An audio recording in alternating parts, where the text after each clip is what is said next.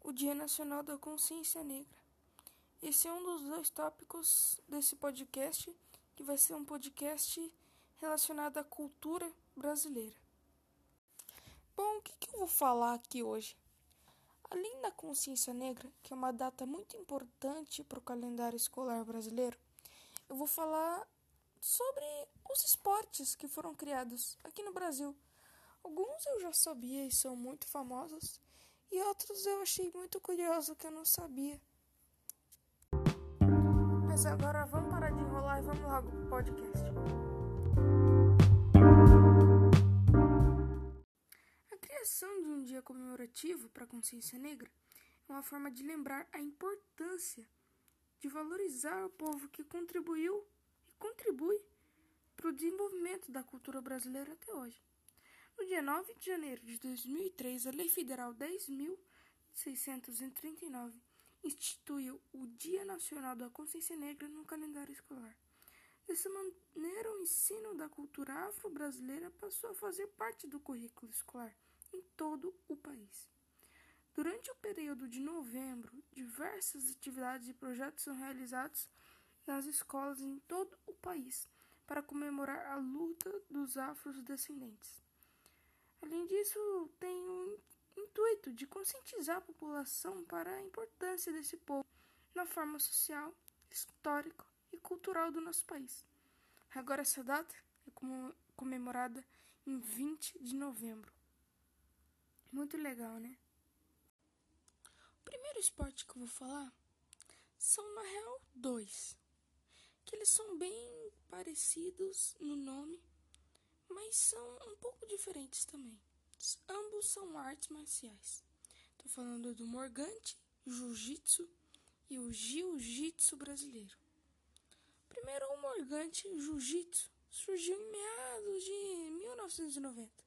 Foi criado por Shidoshi Ricardo Morgante, inspirado por seu pai, Paulo Morgante, que foi aluno dos famosos irmãos Ono, responsável por trazer o judô e o jiu e o jiu-jitsu para o Brasil.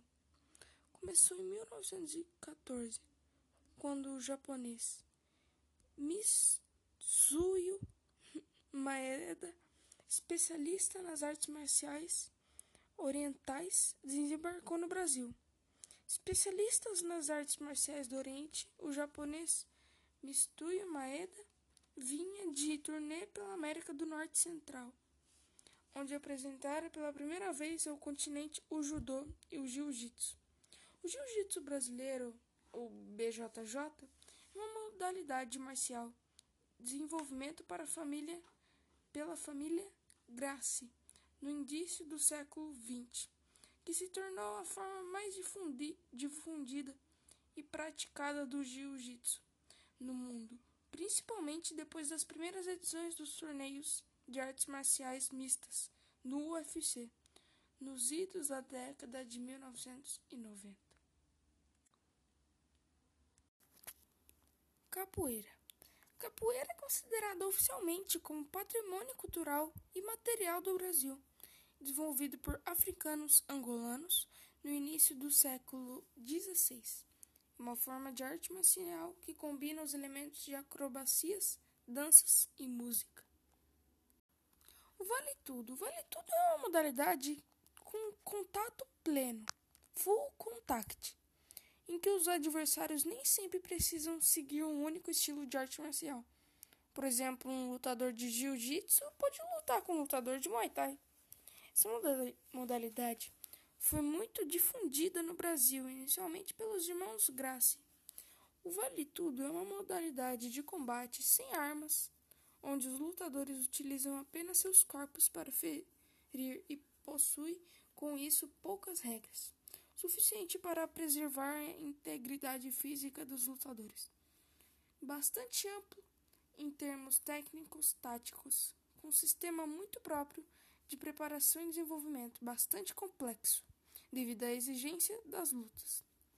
O evento mais difundido da modalidade foi o Ultimate Fighting Championship, que em seus primórdios havia menos regras e restrições, além de haver várias lutas na mesma noite, sem limite de tempo. O UFC 1, o UFC 2, o UFC 3 até o UFC 4.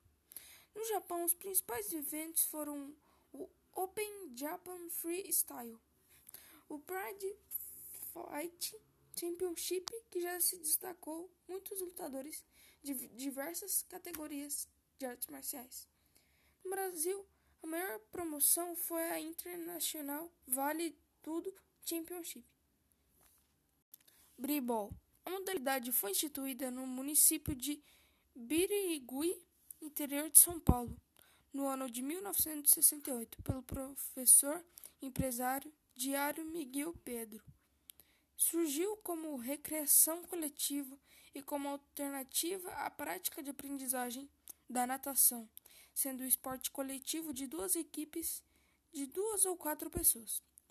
É praticado dentro de um, uma piscina com 4 metros, 8 metros até 1 metro e meio de profundidade, com rede a 2,62 metros de altura para o masculino e 2,4 metros para o feminino.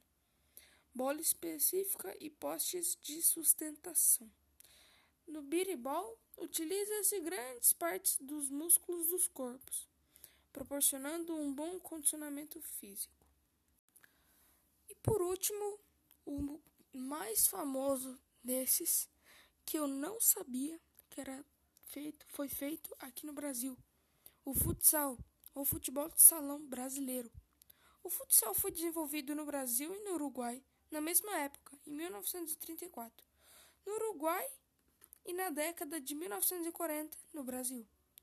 No Brasil, o esporte foi desenvolvido pela Associação Cristã de Moços, ACM, de São Paulo, devido à falta de campos de futebol disponíveis. Bom, esse foi o podcast. Espero que você tenha gostado. Muito obrigado.